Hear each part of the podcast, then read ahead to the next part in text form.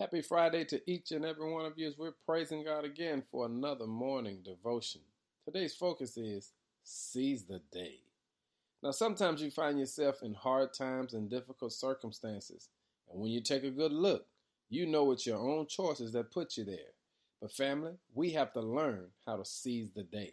To seize means to take hold of suddenly or forcibly, to grab, to grasp, or to snatch. And the Lord is saying to us today, seize the day.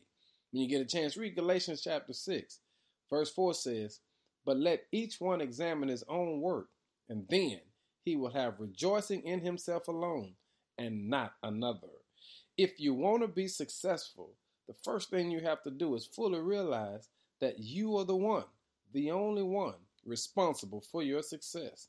You choose to be successful. Remember, your choices will make or break you.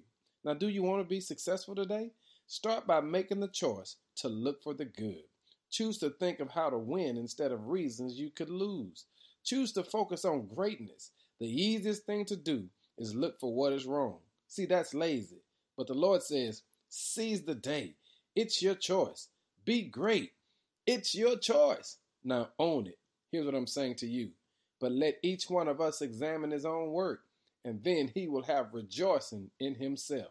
Rejoice today because you made the decision to seize the day.